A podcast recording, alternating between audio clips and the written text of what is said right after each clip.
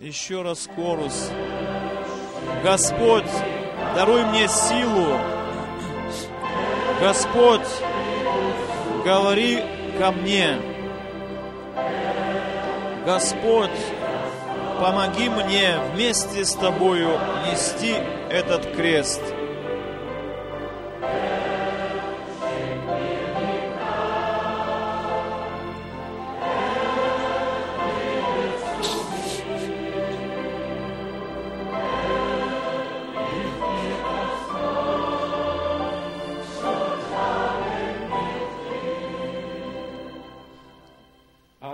Аминь.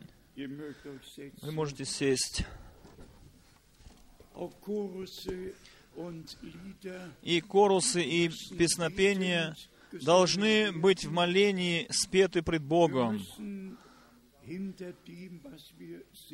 Мы должны с верою, значит, стоять за тем, что мы поем. Не просто петь слова автоматически, но в нашем сердце, нашим сердцем выражать благодарность к Богу или выражать то, что мы поем, что мы от всего сердца хотим это иметь и верим в это.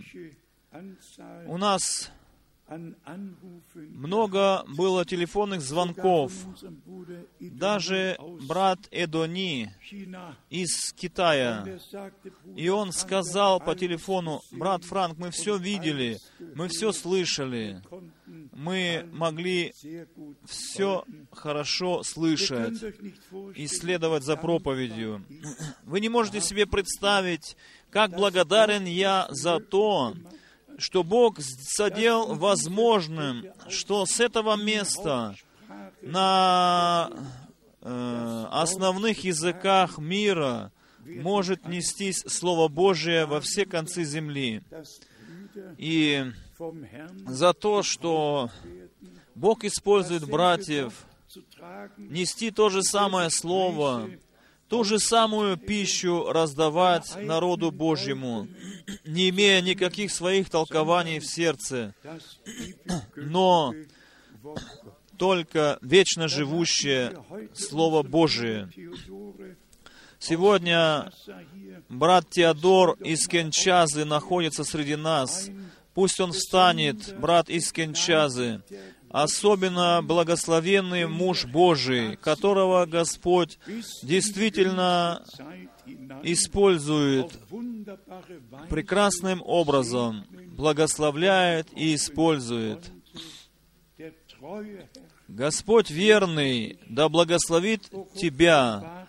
Недавно он был в Израиле, и там жена у него умерла, но он свою жизнь заново и заново посвятил Господу Богу и служит Иисусу Христу. Господь да благословит тебя здесь и везде, где бы ты ни был. Брат Иосиф, также из Кинчазы, он звонил нам. И еще звонили нам из Анголы. Все они там тоже прекрасно слышали и видели все. И из Южной Африки просто целый ряд звонков был к нам. Также имейли приходят к нам. Брат Кристиан из Южной Африки пишут нам. Также из Австралии пишут нам. Также имейл из Эль-Сальвадора. Они также прекрасно, хорошо слышали все вчерашнее богослужение. Наш Бог, Он верный Бог. И еще много других звонков от всех братьев из различных стран. Просто сердце мое переполнено радостью и благодарностью, если я думаю о том, какую великую милость даровал нам в эти последние дни Господь. Не только верить, но верить, как говорит Писание. И как мы уже часто делали на этом ударение, что более 2 миллиардов людей верят каким-то образом в Бога. Но кто верит тому, что Бог сказал? Кто верит тому, что Бог обещал? Брат Альфред Борг, он ведь так уже хорошо сказал сегодня, что написано во 2 Коринфянам, в 1 главе, что все обетования Божии в нем да и в нем аминь.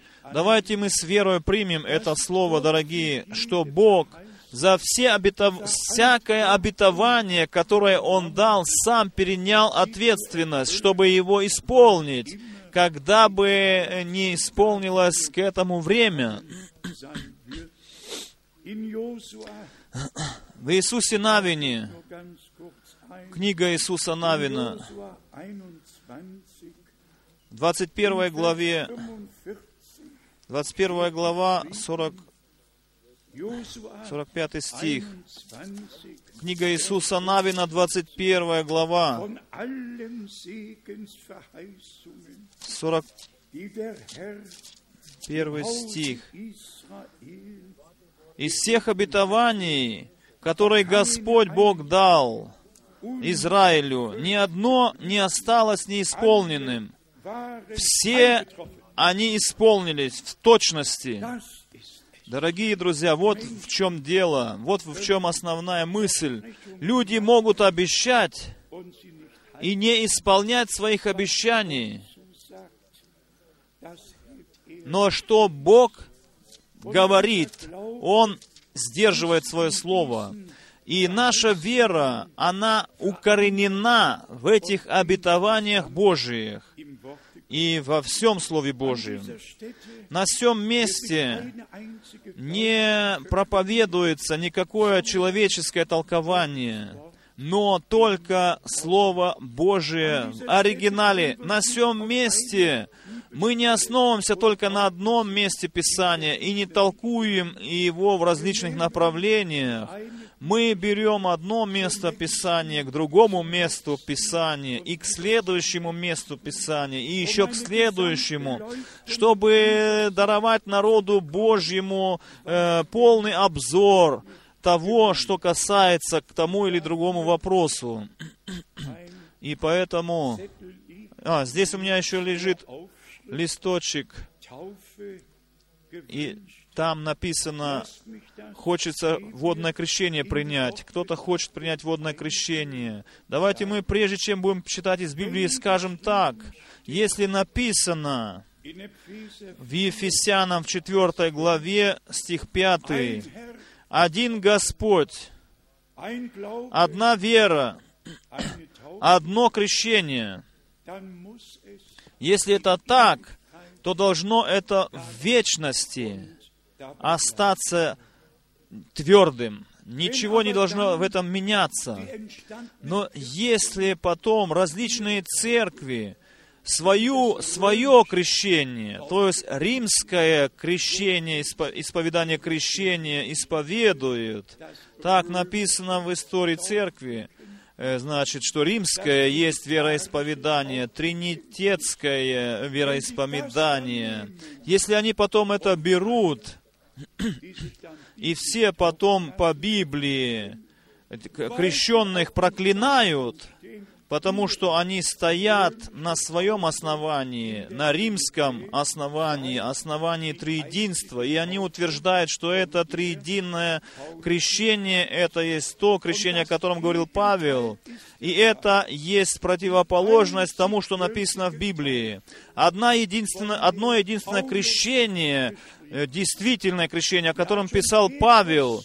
Уже Петр в первой проповеди упомянул об этом и провозгласил об этом крещении. Она была проповедана, это крещение, в Самарии. В Ефесе она была провозглашаема, это водное крещение. И о нем пишет Павел в Римлянам 6 главе. Говорит, что он там, что те мы, крестившиеся в Иисуса Христа, мы крестились в смерть Его. Мы погребены с Ним в Его месте, и с Ним воскресли для новой жизни. И что касается еще, допустим, такого вопроса о окроплении, допустим, некоторые церкви окропляют детей. Церковь, это римская, пишет, что Константин в году 337 он был тоже окроплен водою перед смертью на смертном одре. И это потом назвали водным крещением. Но это не есть водное крещение. Водное крещение обозначает баптизма, то есть погребение полностью человека в воду. И поэтому написано в Слове Божьем, и мы прочитаем это. В Деянии апостолов написано... Деяния апостолов в 8 главе. Я читаю из этой главы 38 стих. «И приказал остановить колесницу, и сошли оба в воду».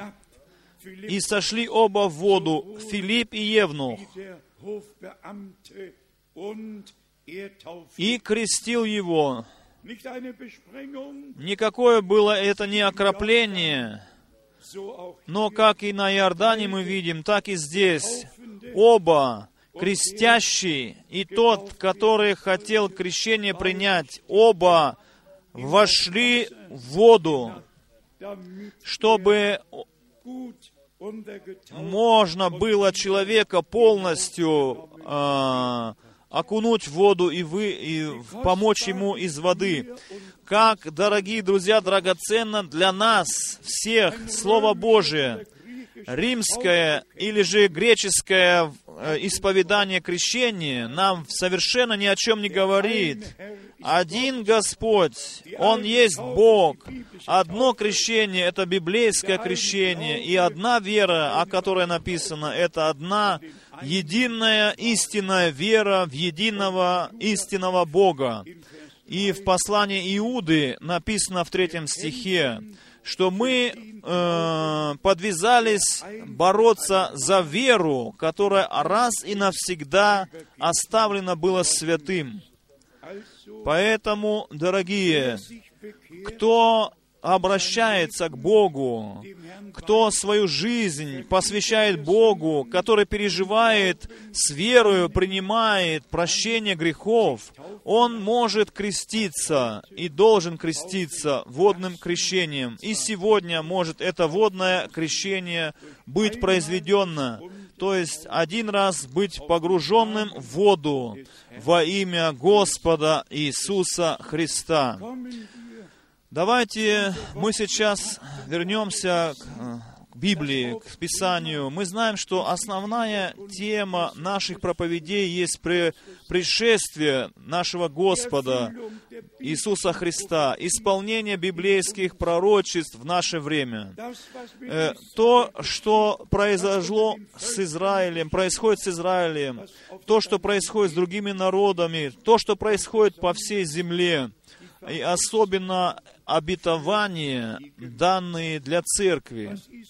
Что касается израильского народа, Израиля, то мы несем большую скорбь в нашем сердце, что все народы берут на себя это право рассуждать или судить или над Иерусалимом.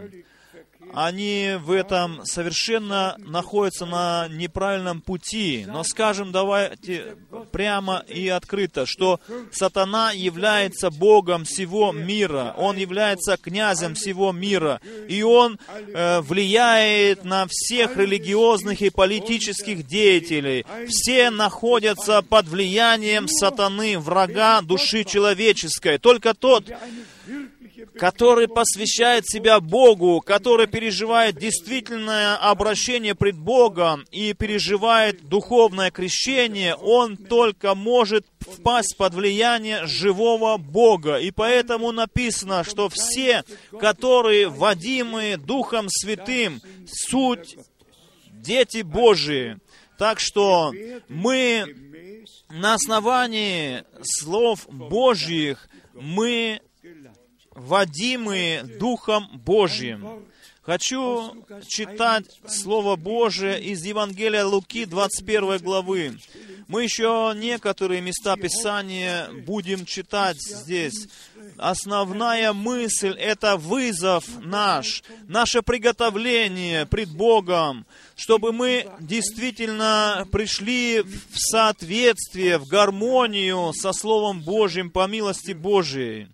Здесь, в Евангелии от Луки, в 21 главе, читаем мы стих 25.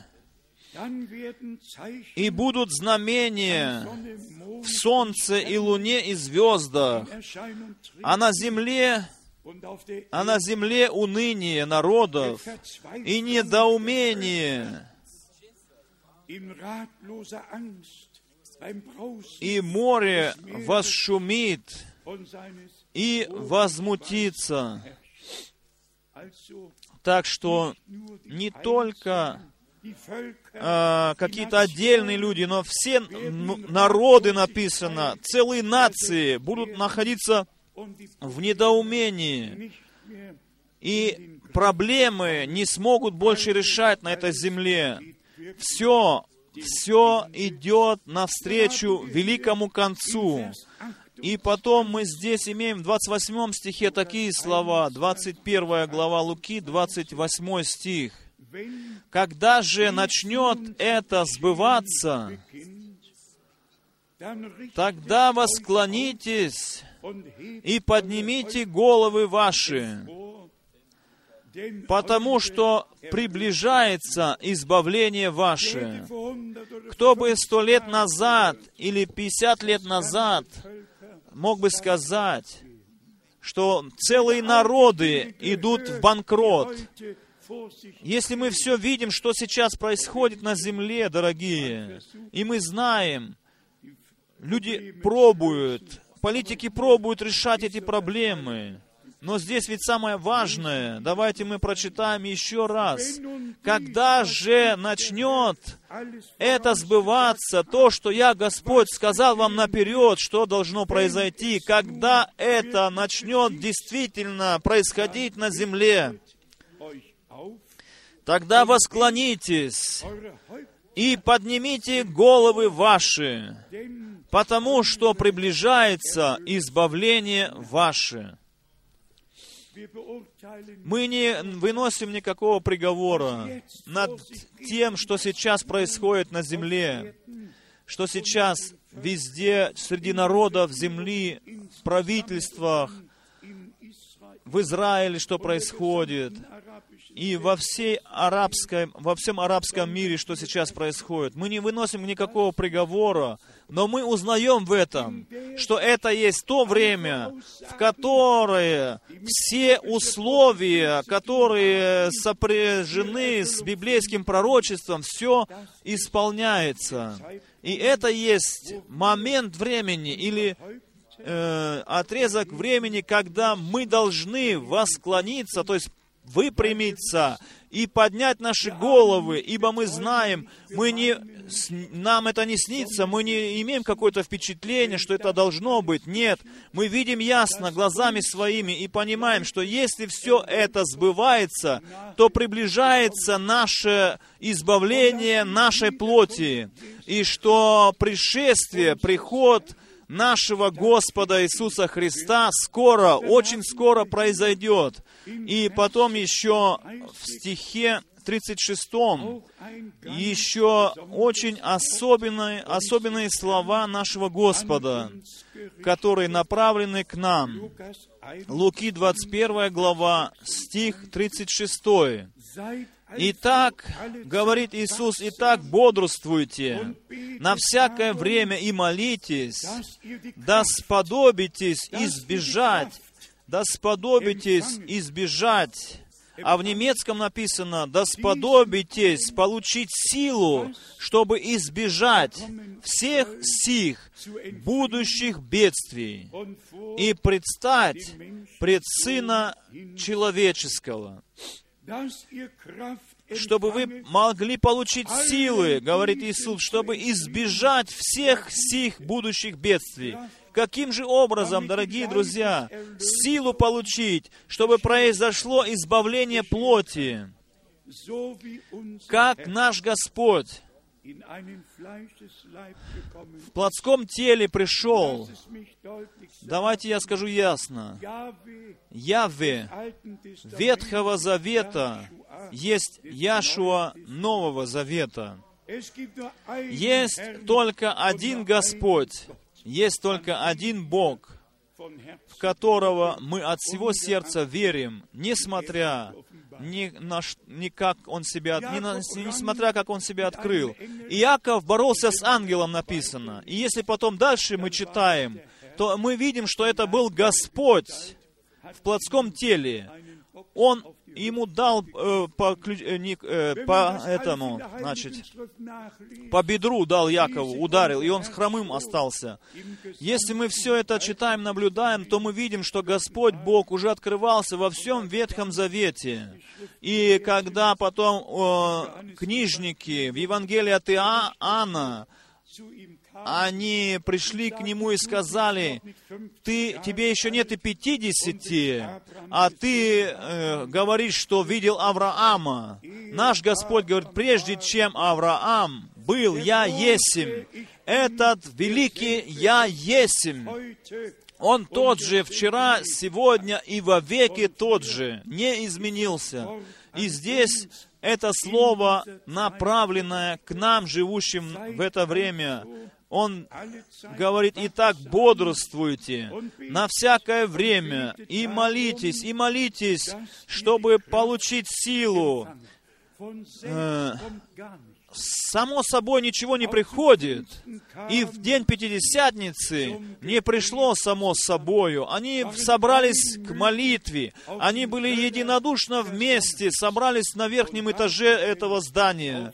И на этой террасе, можно так выразиться. И они ожидали силу, которая должна прийти свыше. Как была церковь с самого начала, была снаряжена силою свыше, также и мы, дорогие друзья, перед вознесением нашим мы должны быть оснащены силою свыше. И как тело нашего Господа, это смертное тело нашего Господа было положено во гроб, который потом воскрес, и когда был гроб закрыт, он все-таки вышел из этого гроба. Из смертного тела стало бессмертное тело. И таким образом произойдет с нами при приходе нашего Господа Иисуса Христа. Это смертное облечется в бессмертное. Это тленное облечется в нетленное. И тогда исполнится Слово Божие, написано в первом послании к Коринфянам: «Поглощена смерть победою, смерть, где твое жало, и ад, где твоя победа?» Я живу в ожидании, что Бог в наше время свое дело, начатое в нас, доведет до завершения. Мы, может быть, скажем сейчас, уже Павел апостол ожидал этого, когда писал, что мы не все умрем, но все изменимся. И Иоанн писал в своем послании о пришествии Господа Иисуса Христа. Это была тема основная в проповедях апостолов. Ибо в Иоанна 14 главе мы читаем об этом обещании. Иисус говорит: «Я иду приготовить вам место, и приду опять к вам, чтобы взять вас к себе». Эту живую надежду на пришествие Иисуса Христа, эту живую надежду имели все дети Божии на протяжении всех 2000 лет.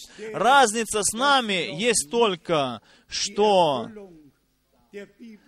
Тогда еще не могли они видеть исполнение библейских пророчеств, потому что время к исполнению библейских пророчеств еще не настало, но теперь настало это время, и Бог, мы это говорим открыто и ясно, Бог дал нам милость свою, чтобы мы могли принять с верою все Божьи обетования.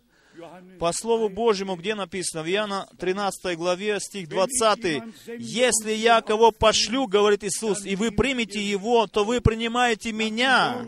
Нас, по Слову написанному, где Господь говорит, «Кто слушает вас, тот слушает меня».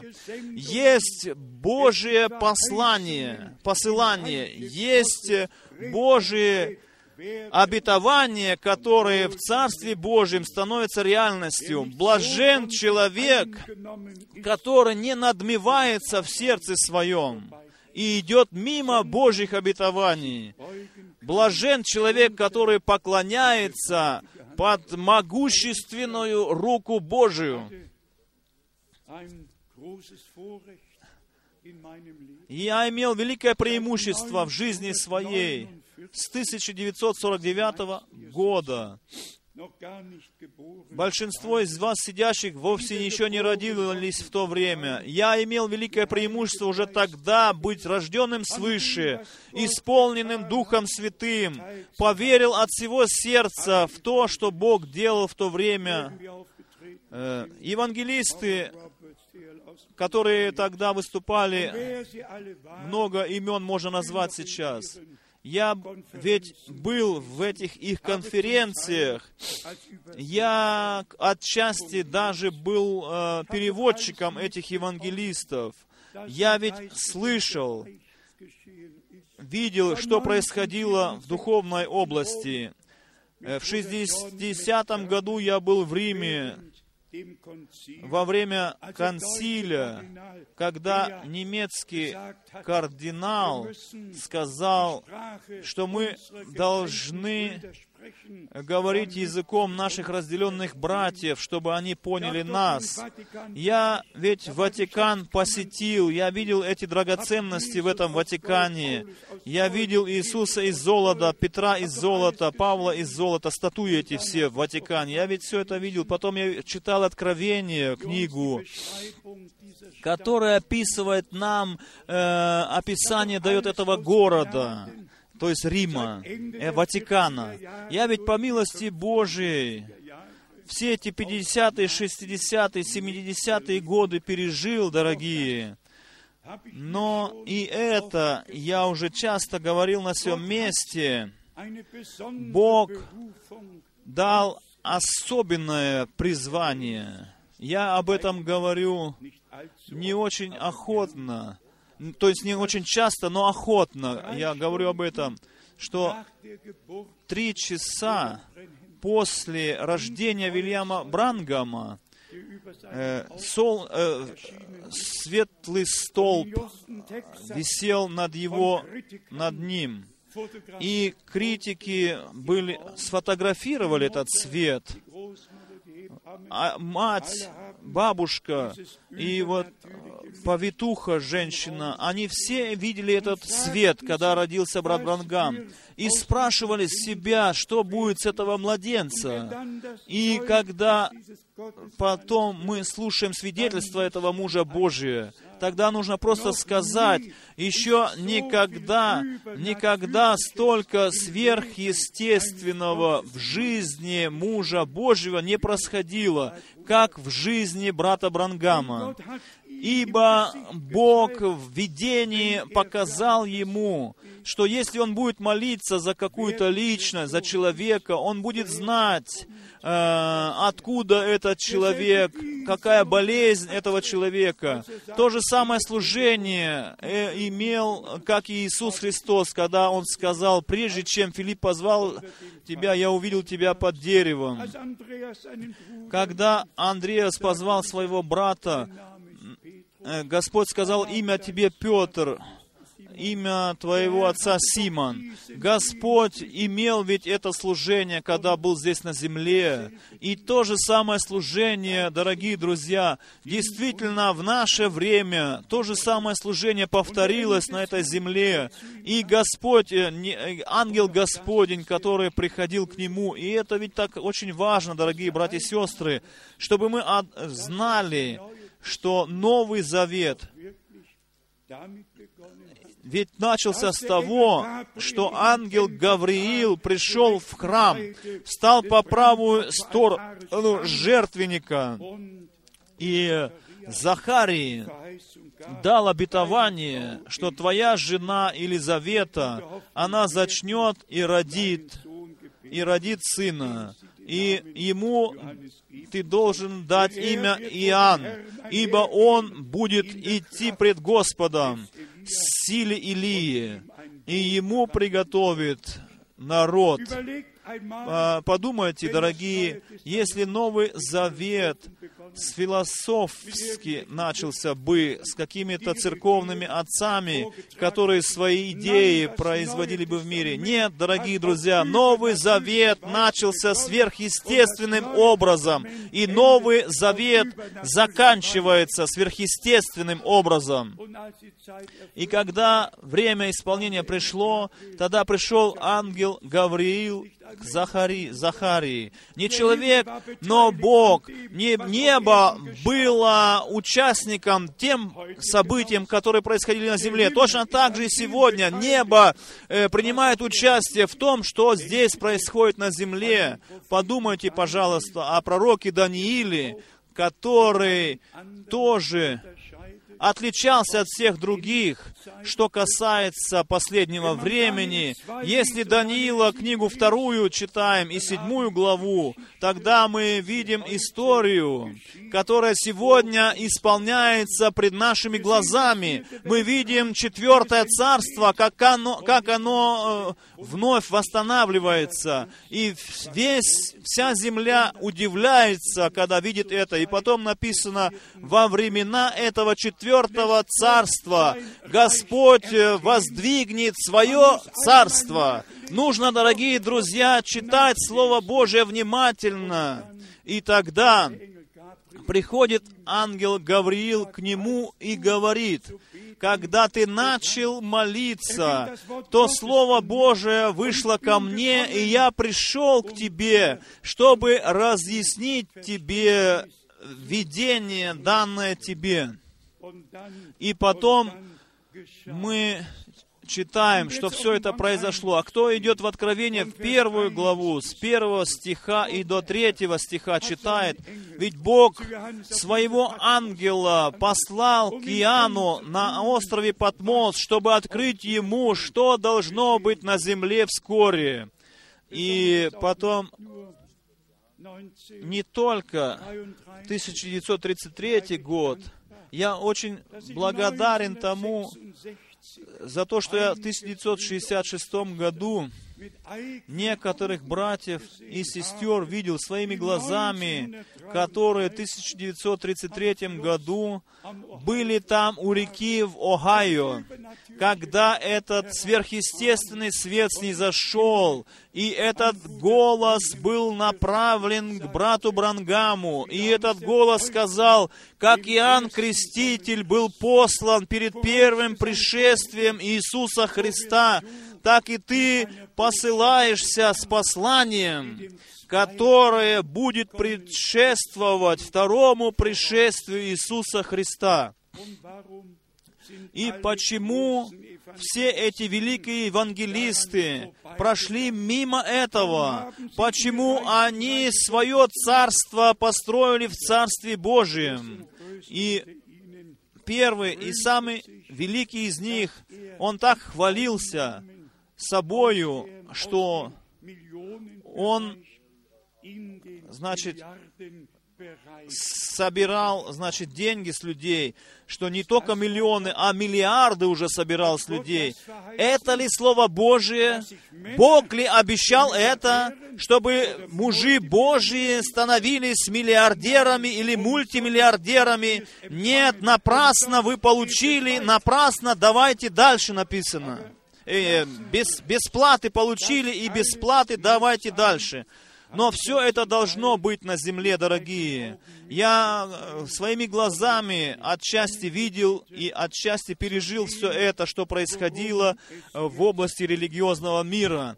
Давайте мы вернемся к тому, о чем сегодня идет речь. Речь идет о вызове, о отделении, о приготовлении, чтобы все было приведено вновь в Божий порядок, в Божие состояние, чтобы Господь Бог совершил в церкви единодушие, чтобы вновь пришло это единое сердце, единая душа, дорогие друзья. Вот об этом сегодня идет речь. Никакого личного пути, никакой личной воли, чтобы не было у нас, но чтобы воля Божия могла бы править нами.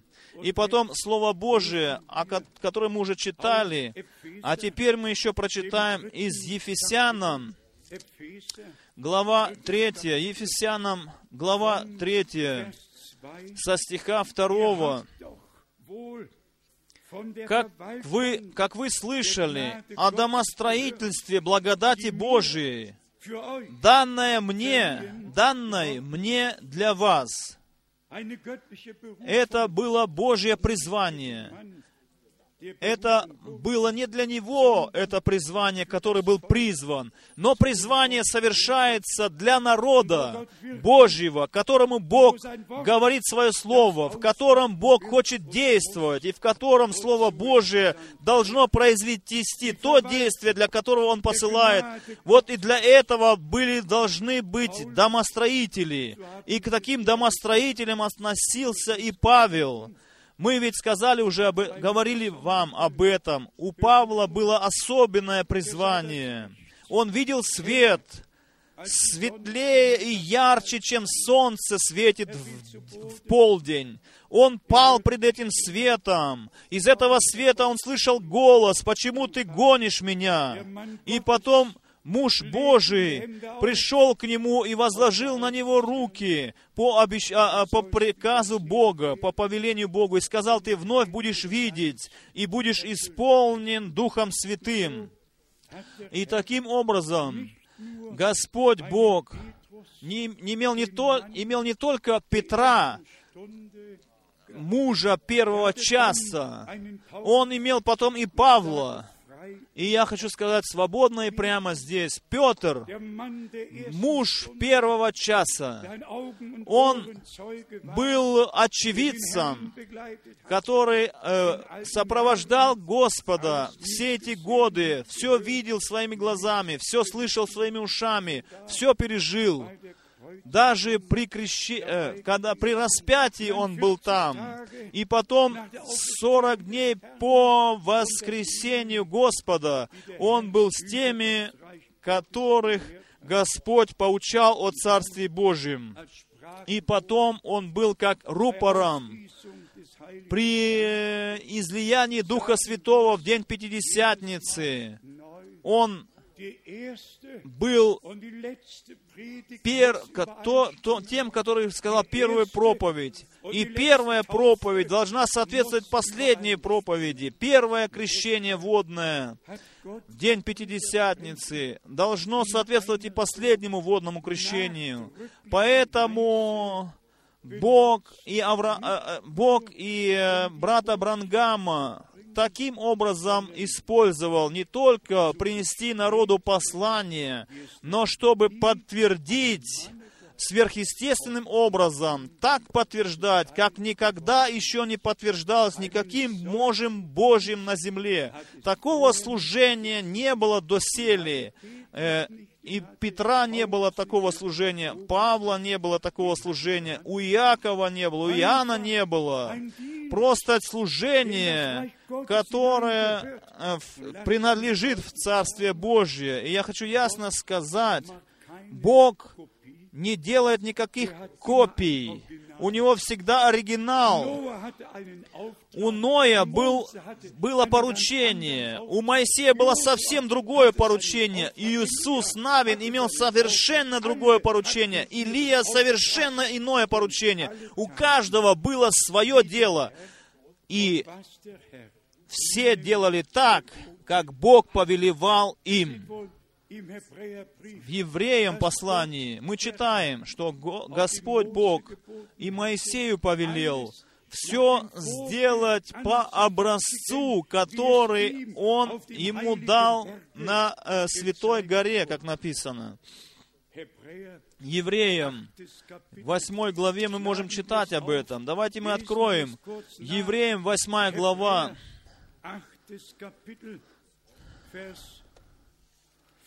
Стих 5. Здесь второе полустишье. 5 стих, 8 глава Евреям. «Сделай все».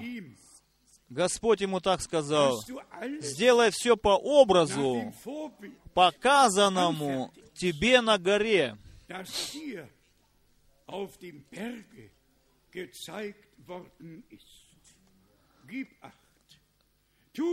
Сделай так, все точно так, как было повелено тебе, показано.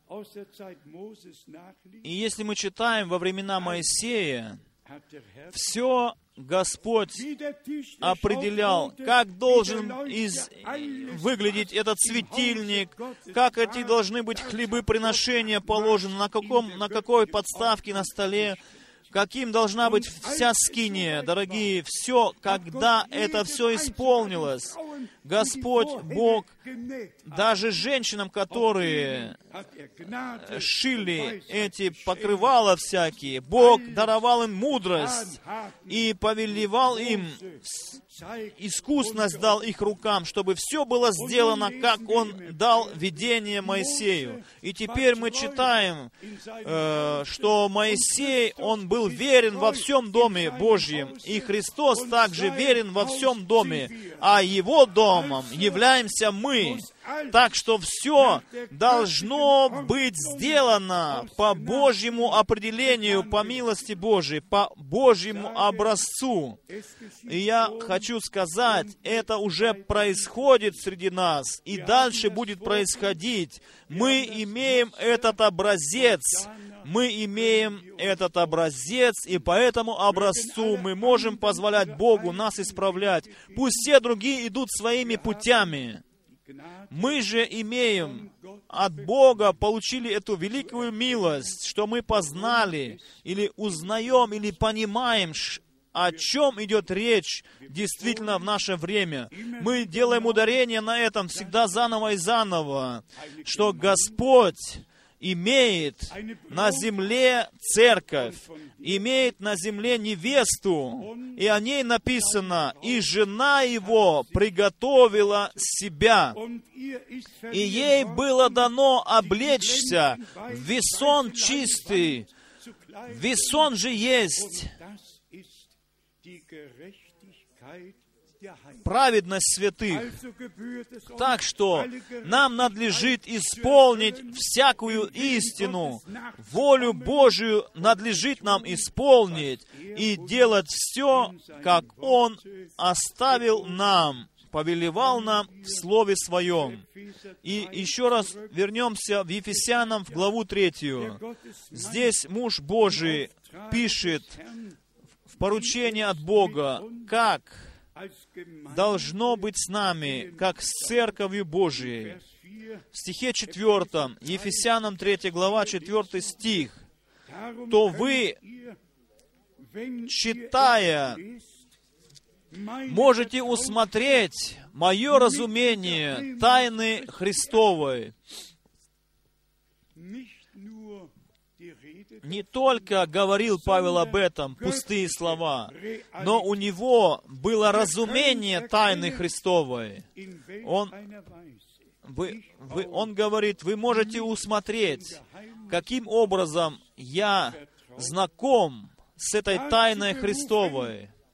Он был призван вечно живущее Евангелие исповедовать и проповедовать. И Павел был тот, который писал о всяком учении Божьем, о служениях, о дарах, о плодах Духа Святого, о пришествии Господа Иисуса Христа.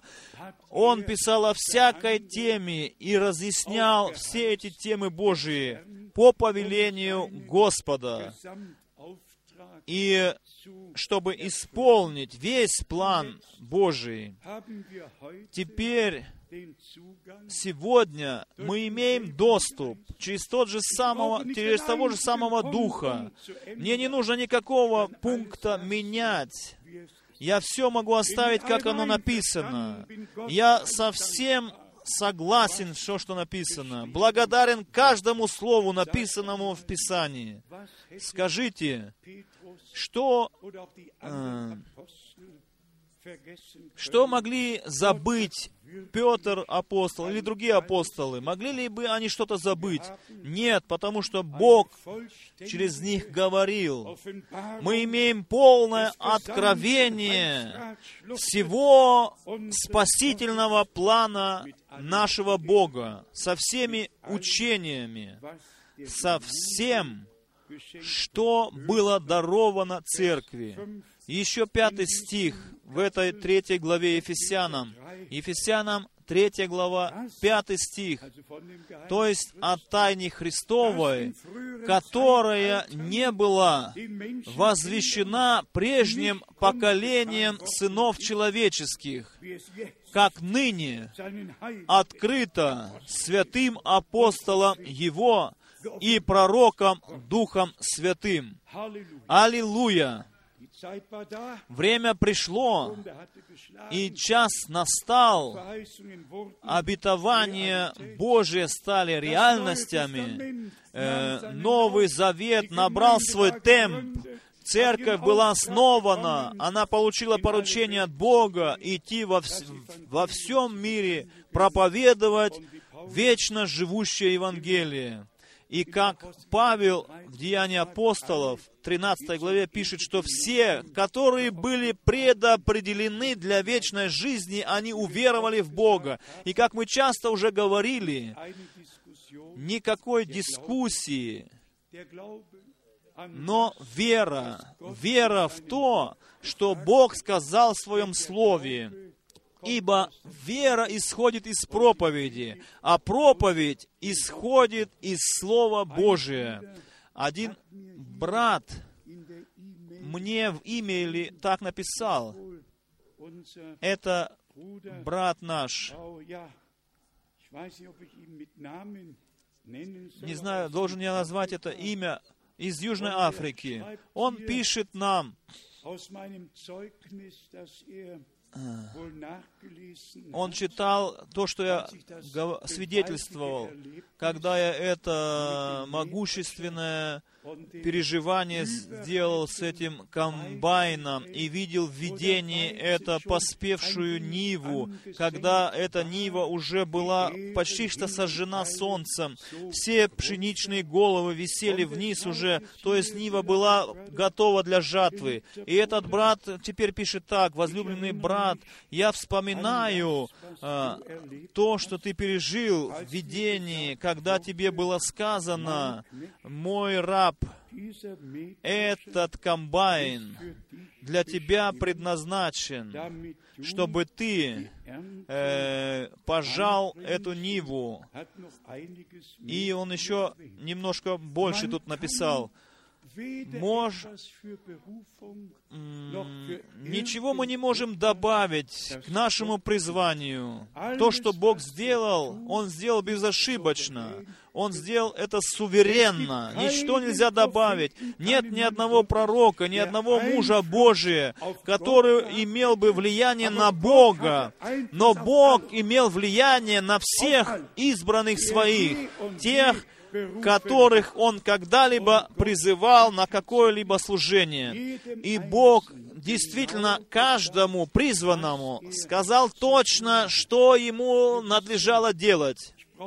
Вы знаете ведь, я не должен заново и заново говорить вам об этом, но когда Господь мне эти 4 вещи дал в напутствие, Он сказал мне, что я из города в город должен идти и проповедовать Слово Божие, что я должен накапливать пищу, чтобы потом раздавать эту пищу. Никаких локальных церквей я не должен основывать, и что не должен издать какой-то песенник. Все эти 4 вещи Он перечислил мне точно и дал мне в напутствие. И потом может прийти ангел с неба и сказать: брат Франк, Павел ведь основывал церкви, Павел ведь ставил старейшин, Павел имел свое служение, Петр имел свое служение, Иоанн был на острове Патмосе и имел свое служение до этого.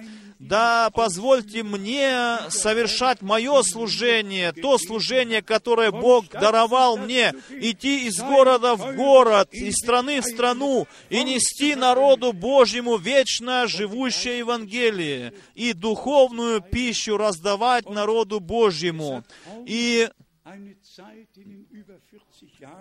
в эти 40 лет не было такого времени, когда проповеди брата Бранхама читаются таким вниманием в народе Божьем. Это просто могущественно, какая эта духовная пища содержится в этих проповедях. И благословен всякий, который углубляется в чтение этих проповедей. И еще другая мысль о том, которую я сказал, что не надо было, Бог сказал, мне нельзя основывать какие-то церкви поместные. Как я мог бы дальше, мог бы я даже это и делать? Я 2 дня остаюсь где-то, и дальше я еду. Павел оставался 2 года где-то, 6 месяцев. Мне идти надо из города в город быстро, не оставаться долго, чтобы достичь всех концов земли, и я это делаю. Я в жизни своей не всегда все правильно сделал.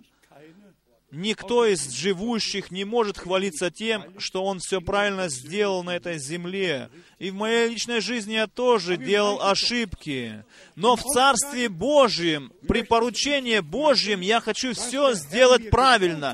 Все, что Господь Бог мне повелел и поручил, я хочу безошибочно сделать. И для этого Он еще даровал до сего времени свою благодать мне, и дальше дарует мне свою благодать. Что касается комбайна, то это действительно я сделал такое прекрасное переживание, видение. Я был взят из этого тела. Я видел большое поле, большую ниву, пшеничное поле. И как я сказал уже, все пшеница была наклонена, уже до того поспевшая, она уже была переспевшая пшеница, и все колосья висели к земле. И потом пришел голос от Господа: «Раб мой, пожни это поле, взойди на этот комбайн, ибо этот комбайн для тебя предназначен». Я уже не раз говорил вам об этом видении, вам это известно, прекрасно знакомо. Что мне сказать, когда я потом увидел этот комбайн? Если это репрезентирует поле, то комбайн стоял здесь в углу, вот в этом углу стоял комбайн. Я посмотрел налево, и Бог сказал, Господь сказал: «Взойди на комбайн». По-технически я не очень талантливый, я могу только ездить на машине, ремонтировать технику я вообще не умею. И потом, дорогие, я зашел на комбайн и стал что-то делать, и все функционировало, все ехало. И я взглянул на небо, небо потемнело, стало сильно черным. И я сказал Господу: «Боже, уже поздно, я не успею, суды уже хотят пасть на эту землю». И когда я это так сказал, то пришло как бы в этих облаках, открылось небо. Из этого отверстия в облаках солнце, я бы сейчас сказал, может быть преувеличено немножко, 7 раз сильнее луч света пал на эту ниву, и освещено было все это пшеничное поле таким сияющим светом. И я поехал этим комбайном и пожал эту пшеничное поле. Я только последние колосья пожал этим комбайном, и закрылось это отверстие, и молнии пошли, и громы пошли, и я думал, что сейчас происходит конец света. Но жатва была пожата, нива была пожата, и жатва была совершена. Мы живем во время, когда жатва поспела, когда тучи громовые собираются, и мы не знаем, когда что произойдет, но настолько мы знаем, что Господь, который посеял свою пшеницу, Он позаботится о том, чтобы пшеница была пожата, и дети Божии были взяты на небеса, а оставшаяся солома, она будет сожжена. Я видел в своей жизни, как жнется, я видел в жизни своей, как пшеницу обрабатывают, как ее просевают, эту пшеницу. И хорошее в том, когда пшеницу просевают, тогда вот эта вот кожура, она ветром уносится, куда ветер несет, туда эта кожура, и, значит, сдувается. А пшеница остается в этом, значит, в этом... И я видел, как это в физическом происходит. И потом видишь в этом сосуде только пшеницу, никакой больше кожуры, ничего нету, шелухи никакой нету больше, только пшеница. Господь в вознесении будет иметь церковь своих детей, дорогие, и мы имеем великое право, великое преимущество жить в это время и слышать Слово Божие, обращенное к нам. Я думаю, я могу сказать прямо и открыто, братья и сестры, что Слово Божие не только входит в левое ухо и в правое выходит, но Слово Божие, оно производит дело в нас. Господь обращается к нам, в любви обращается к нам и говорит к нам. И я еще так скажу, что все, что проповедуется, что вами понимается, что Господь каждому лично открывает Духом Святым, чтобы ни одна, никакая дискуссия не происходила бы среди нас. Еще раз скажем, где есть откровение, там не дискутируют. Где дискутируют еще, там нету откровения. Так что пожелаем мы все нам полное откровение Иисуса Христа, полное откровение всех тайн, как это произошло через открытие печати в служении брата Бранхама, было открыто, и церкви было изъяснено, и разъяснено все. Давайте мы примем все это как от руки Господней, и все по милости Божией будет открыто нам. Многое можно было бы еще читать сегодня и говорить об этом, но Господь верен.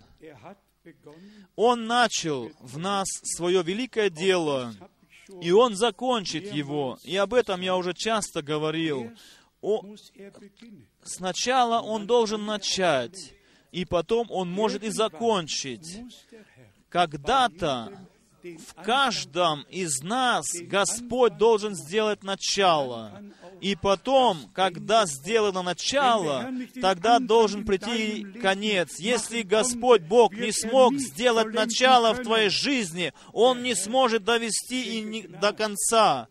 Господь да дарует милость, чтобы у всех, у которых еще нет этого начала, чтобы это начало сегодня произошло. Мы здесь находимся из различных наций.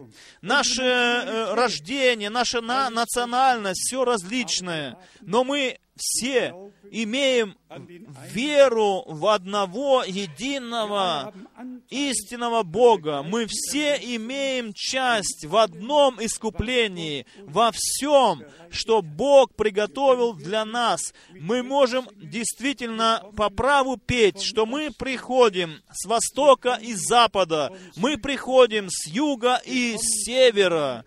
Мы приходим и едим эту трапезу в небесном зале и слышим слово Искупителя.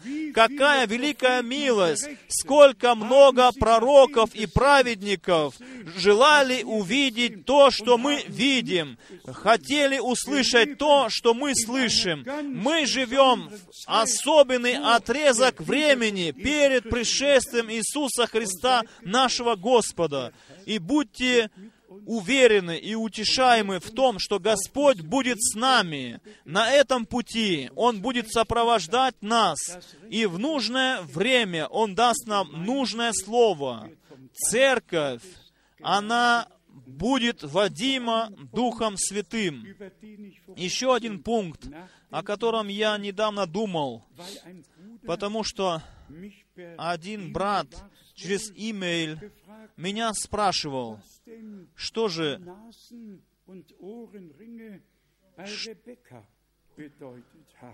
касается Ревекки, что обозначает кольца у Ревекки в Библии там, на руках и в ушах. Но мой ответ был такой: меня не интересует в этот момент, что было. Меня интересует только одно, что Ревекка, когда она встретила Исаака,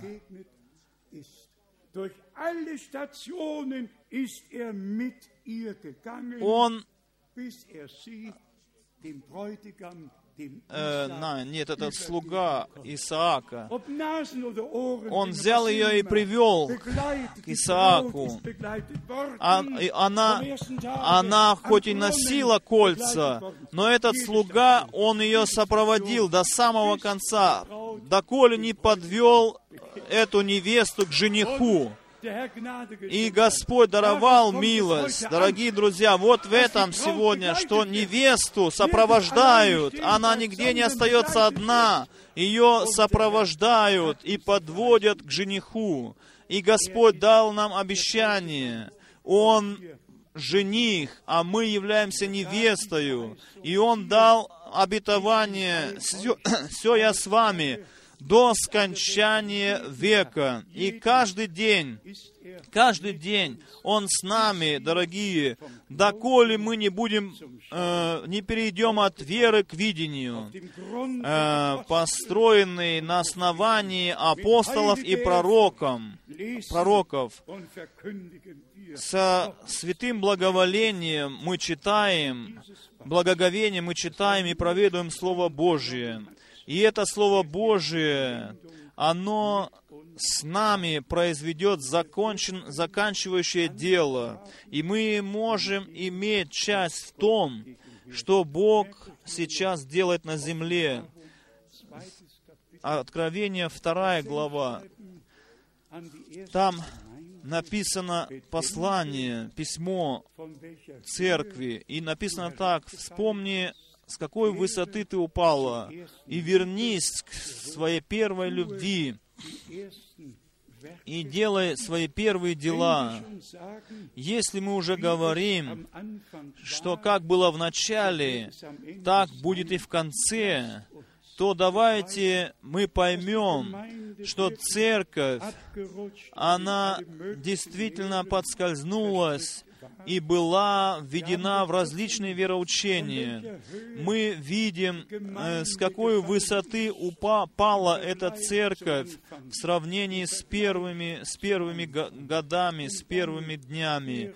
А потом написано: «Возвратись назад, возвратись к своей первой любви и делай свои прежние дела». То есть возвратись к началу. Кто вернется к началу? Может церковь, невеста может вернуться к началу. Все же другие останутся на своих путях.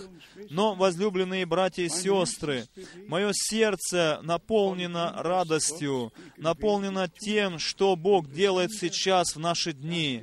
Особенно, что мы имеем прямое участие в этом деле Божьем. Наши собрания, они стоят собираться, дорогие друзья.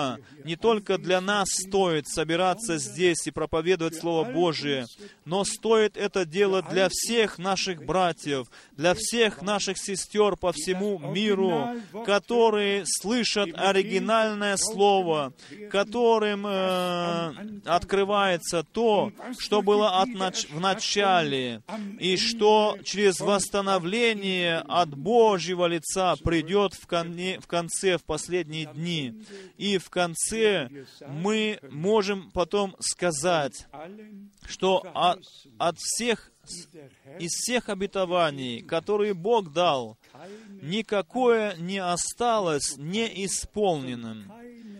Ни одно единственное не осталось неисполненным.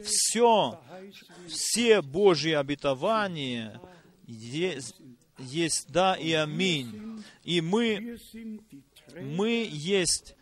являемся носителями Божьих обетований, как дети обетования. Мы запечатлеваемся Духом обетования, как написано в Ефесянам в 1 главе 13 стих.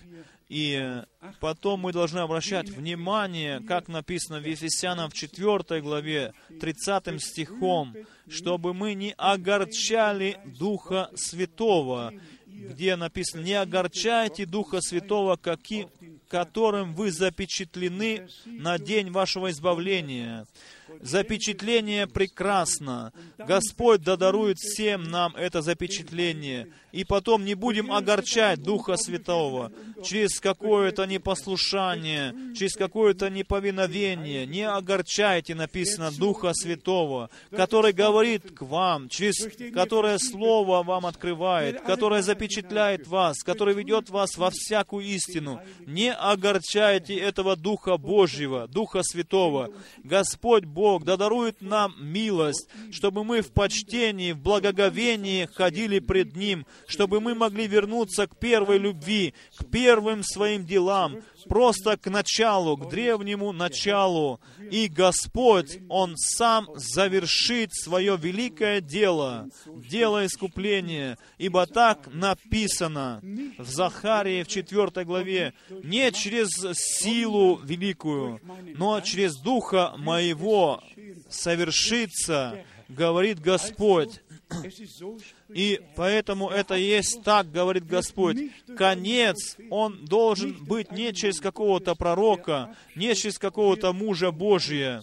Заканчивание будет проделано самим Богом. И мы все будем иметь в этом часть. Вы не напрасно слушаете Слово Божие, не напрасно вы приходите сюда.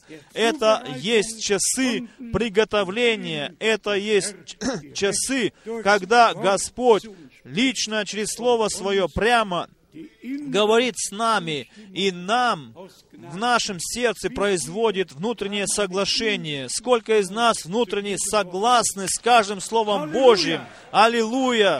Аллилуйя!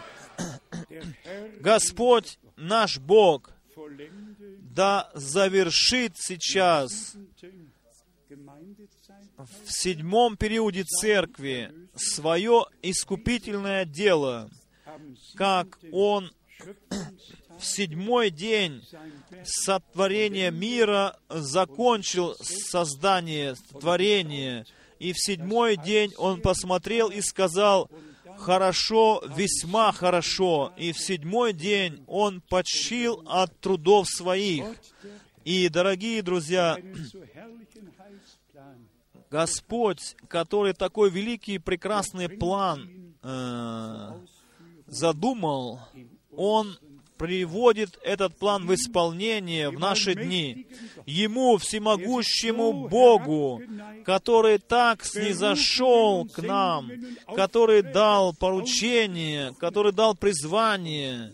И позвольте мне в конце сказать еще так, чтобы мы имели сегодня, если бы мы проповедовали бы о том, что Бог сделал в дни Ноя, в дни Моисея, и даже в начале, в день Пятидесятницы, чтобы нам это помогло, если бы мы не знали, что Бог обещал на наше время, если бы мы не знали, что Он сейчас в наши дни делает на этой земле, и если бы мы не имели сами прямого участия в этом деле.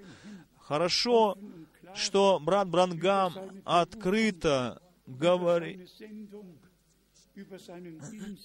говорил о своем служении, о своем призвании, и особенно о том, что не он, а послание, которое было дано ему, это послание будет предшествовать второму пришествию Иисуса Христа. И это сегодня, в наши дни, происходит. И никому не надо что-то помогать Богу. Бог это делает. Это происходит в наши дни. Это Божья реальность, в которой мы живем. Исполнение Писания, исполнение Божьих пророчеств.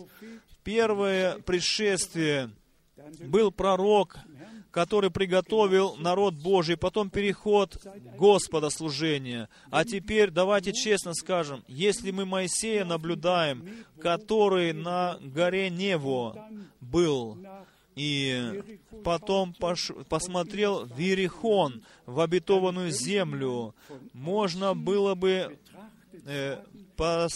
сказать так: «Да, Моисей, я думал, что ты войдешь в обетованную землю». Моисей имел свое поручение, и он исполнил его. Но тогда дело Божье еще не закончилось, еще дальше продолжалось с Иисусом Навином. И Моисей был уже готов, но Бог еще не был готов. И поэтому дальше пошло дело Божие. Некоторые говорят, с братом Бранхамом все закончилось. Для меня не закончилось. Для меня еще и сейчас конец. Конец еще только придет. И в конце самое великое произойдет, что бы Бог когда-то делал. Есть Божий порядок. И план спасения Божий есть. Мы просто благодарны Богу за этот план. Бог, Господь, да благословит всех нас и со всеми нами, всех, которые подключены к нам через интернет по всему лицу земли. Господь завершает свое дело в наше время.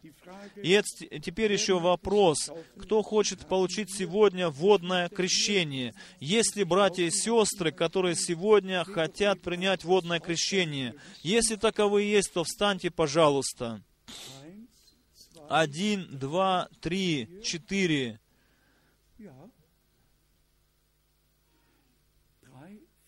4 насчитали. Хорошо. Тогда после этого собрания мы будем иметь водное крещение. И потом мы еще позовем крещаемых вперед. Но сначала мы встанем и вместе будем благодарить Бога. Прежде чем мы будем благодарить Бога, я призываю вас склонить наши головы. И сейчас я хочу спросить, у кого еще есть какая-то проблема?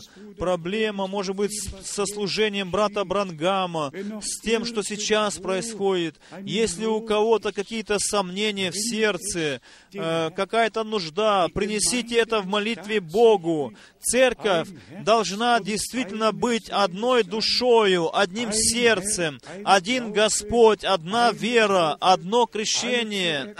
Все должны прийти к одному познанию.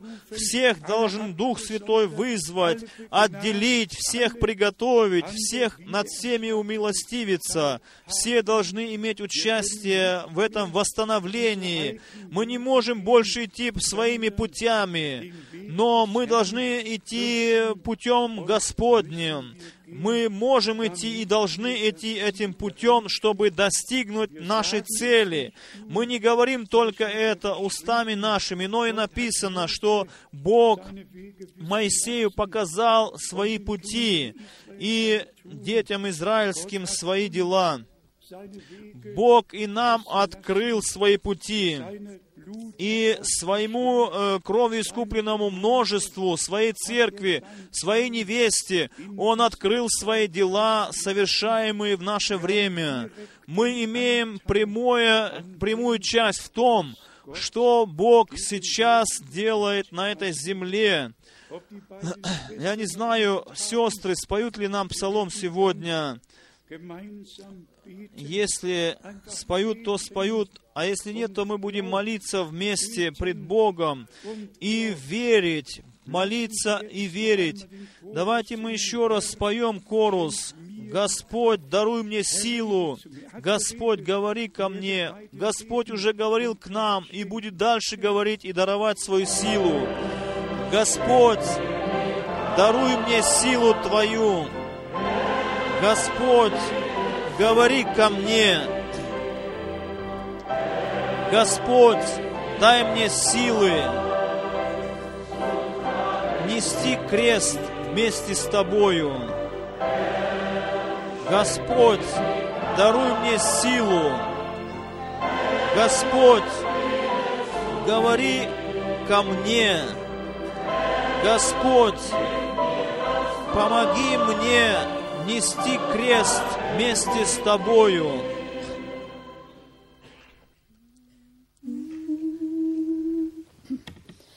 Мараната,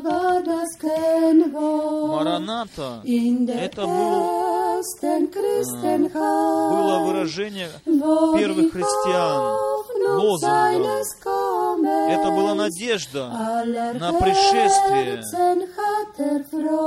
И эта надежда радовала все сердца. Какую живую надежду имела невеста Агнца быть собственностью Господней. Мараната. Это было лозунгом и живой надеждой. «О, гряди, Господь!»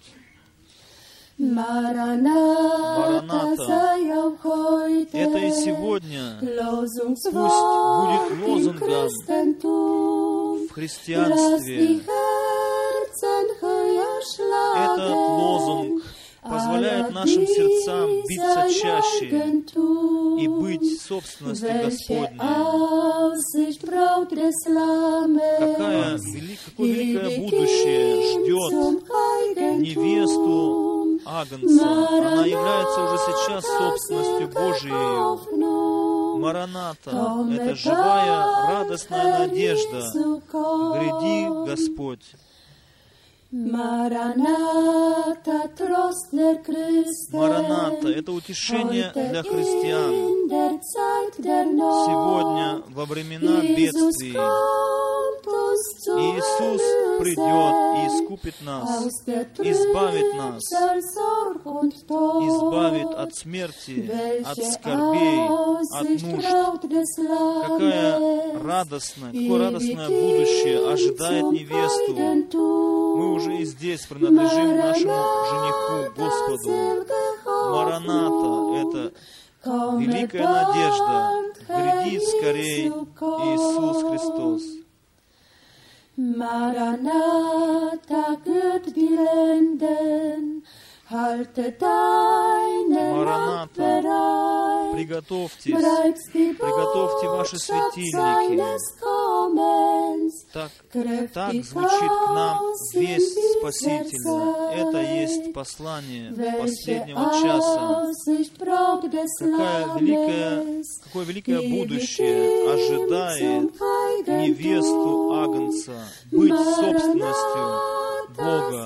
Мараната, это великая радостная надежда. Гряди скорее, Иисус Христос. Мараната, Он близок. И знамение последнего времени мы видим уже. Давайте мы будем готовы, чтобы занять место на троне у Бога. Какое великое будущее ожидает невесту церковь. Мараната. Это радостная надежда. Гряди скорей, Господь Иисус. Welche Aussicht braut des Lammes, ewig ihm zum Eigentum. Maranatha, selge Hoffnung, komme bald, Herr Jesu, komm. Amen. Amen. Amen. Amen. И Дух, и невеста говорят: «Гряди». И кто слышит, скажи: «Приди». Да прославится, да возвеличится наш Господь Бог. Я хотел бы всех благодарить вас, говорящих на различных языках, что вы имеете терпение с нами, что здесь говорится, проповедуется на немецком языке, и песни поются на немецком языке. Но, мне кажется, эти псалмы знакомы всем на всех языках. И если, допустим, у кого-то желание есть, мы можем полчаса до собрания здесь давать время, чтобы могли петь и на других языках, чтобы все себя чувствовали здесь хорошо, чтобы Господь на различных языках мог бы здесь прославляться. У нас нету никакого национального духа. У нас здесь правит Дух Божий. Мы хотим обращать внимание на все. На это хотим обращать внимание, чтобы не было какого национального духа здесь, но чтобы Дух Святой правил здесь. И в Иерусалим пришли тоже 60 различных национальностей из Каппадоции, из Сирии, из различных земель и стран, когда произошло первое излияние Духа Святого. Что же с нами, дорогие, происходит сейчас? Не иначе. Мы из различных языков и национальностей будем приходить сюда, доколе не произойдет излияние Духа Святого, и мы можем потом славить имя Господне. Теперь я приглашаю вперед всех тех, которые хотят принять водное крещение по окончанию нашего служения. А мы еще корус споем, который мы уже сегодня пели, о силе Божией.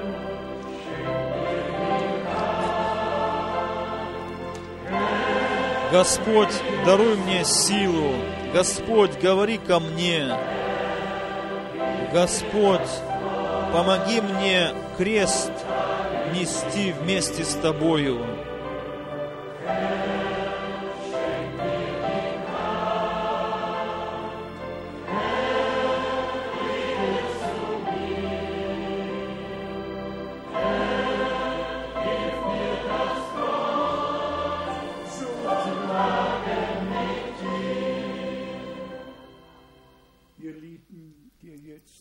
Вы, дорогие, которые пришли сюда вперед сейчас, хочу спросить вас, понимаете ли вы немецкий? Понимаешь немецкий? Да.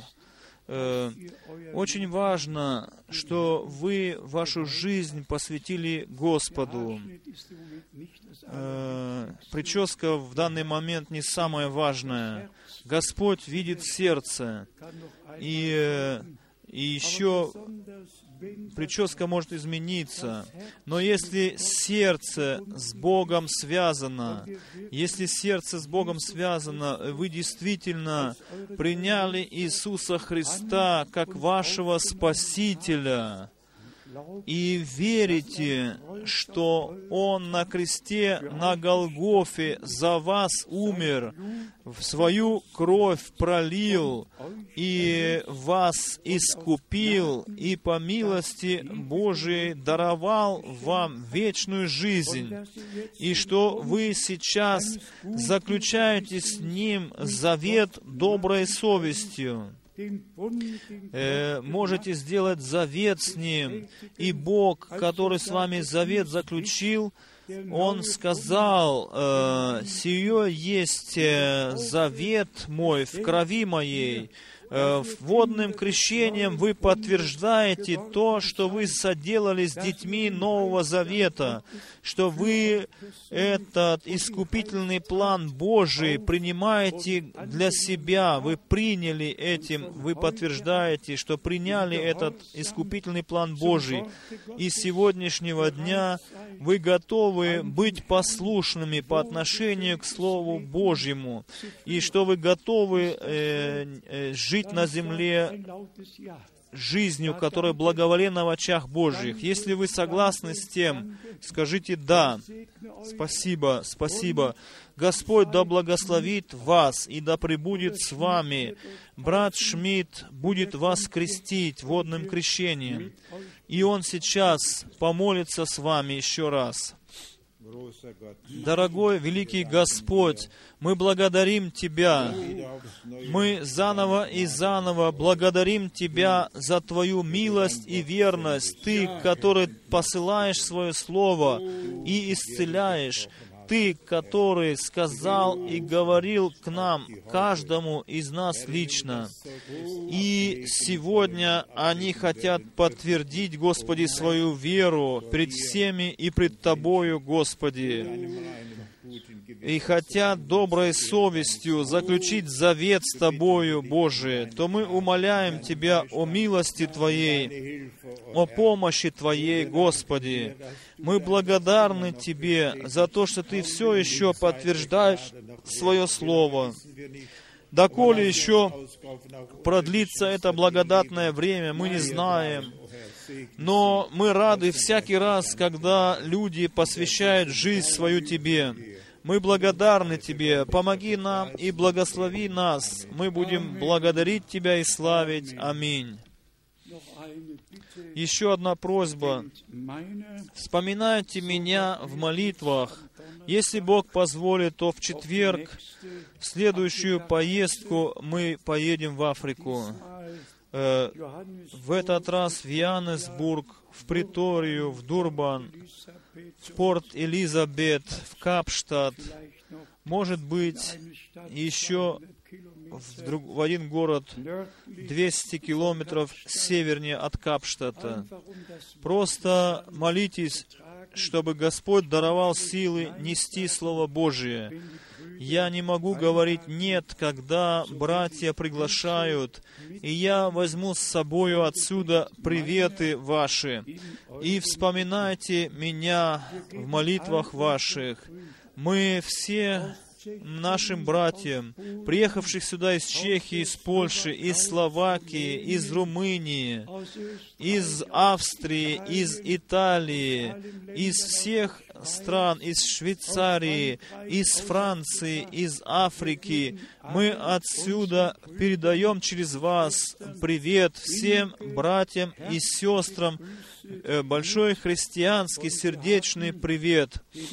И у нас одно только желание, чтобы невеста, церковь интернационально была приведена в, значит, соответствие, в гармонию, чтобы все служителя, братья были водимы Духом Святым, чтобы ни у кого не было из них своих толкований, но чтобы все исповедовали Слово Божие в оригинале, Слово, которое останется вечно.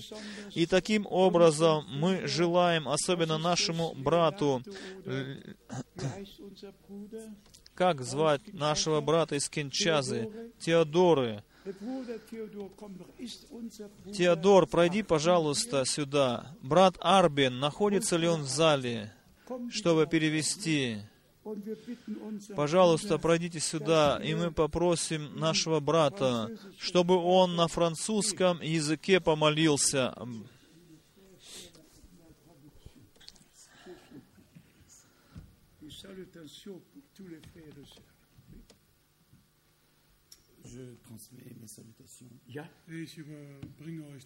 Я приношу вам приветы от нашего брата в Республике Конго. Мы очень дорожим собранием, богослужением, которое происходит здесь, в Крефельде. Это так.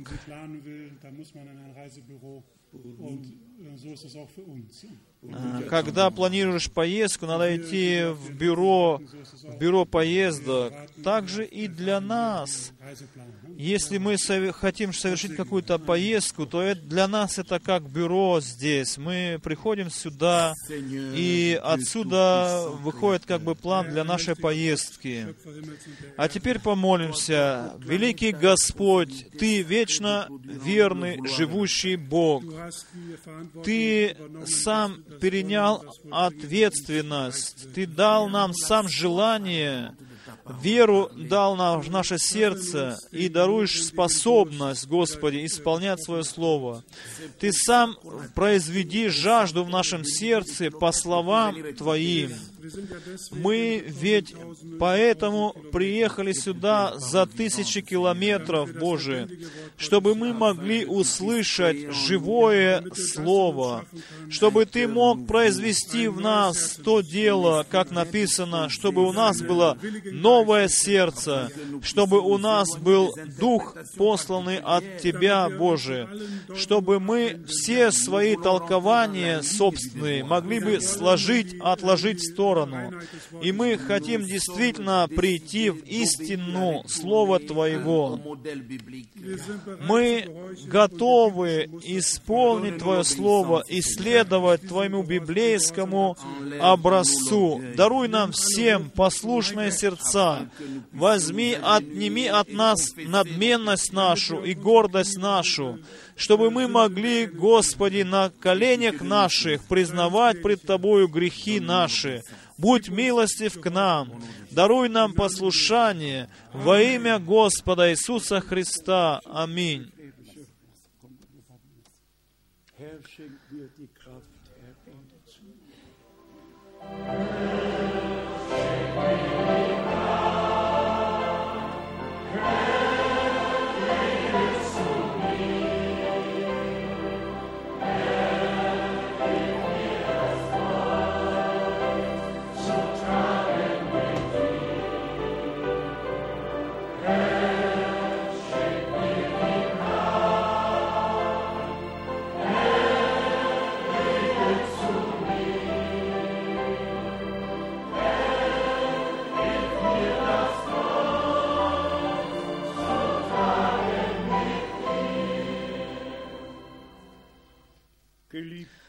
Возлюбленный Господь, Ты вечно верный Бог.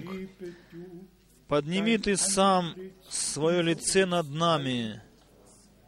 Даруй Ты, Господи, нам мир Твой и Твое благословение.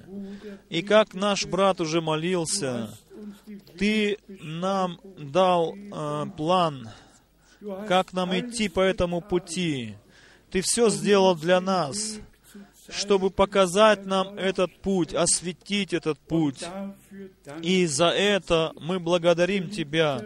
Возлюбленный Господь, пусть мы будем уверены в том, или знаем точно, то какое преимущество мы имеем, какое преимущество имеет церковь, невеста, которой мы принадлежим. И мы сейчас слышим голос жениха.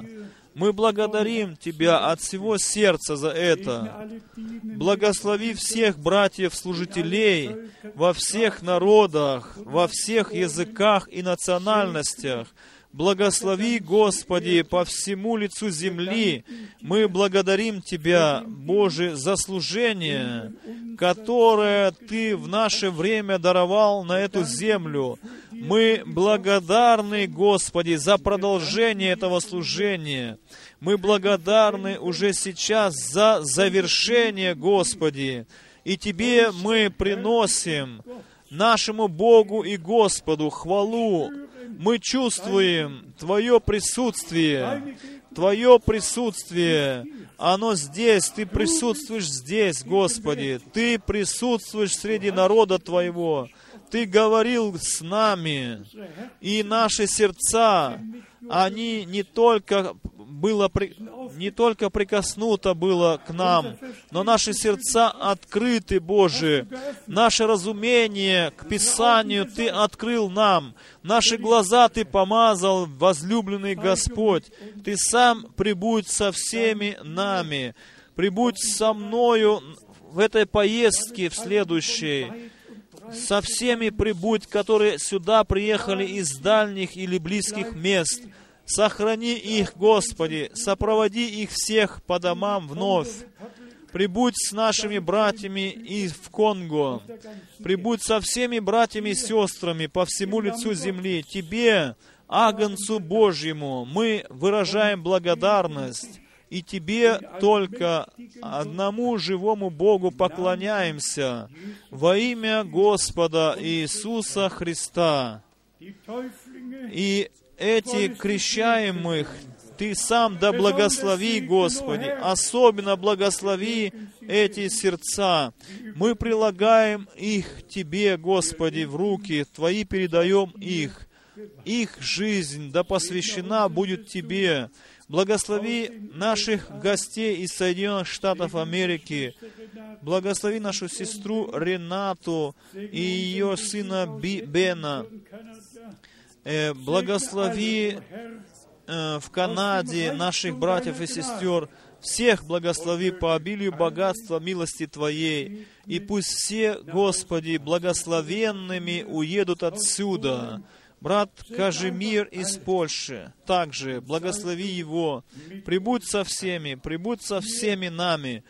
Тебе, всемогущему Богу, да принесется благодарность за все и за разумение, что Ты каждому отдельно сегодня даровал разумение и помог понять все сказанное. Я благодарю Тебя за то, что Слово Твое было сказано Тобою, и все, которые здесь присутствуют, слышали Твой голос. В страхе приняли это Слово, в почтении веруют в это Слово и получили откровенным это Слово через Духа Святого. Тебе, всемогущему Богу, да принесется хвала и слава во имя Господа Иисуса Христа. Аллилуйя! И да скажут все аминь. И весь народ да скажет аллилуйя, аминь. Хвала, слава и благодарность.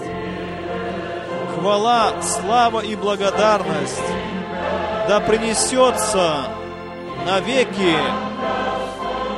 этому Агнцу, который простил нам наши грехи и соделал нас блаженными. Аллилуйя, да прославишься Ты. Аллилуйя, аминь. Аллилуйя, да прославишься Ты. Господи, благослови нас сейчас. Аминь. Аминь. Аминь.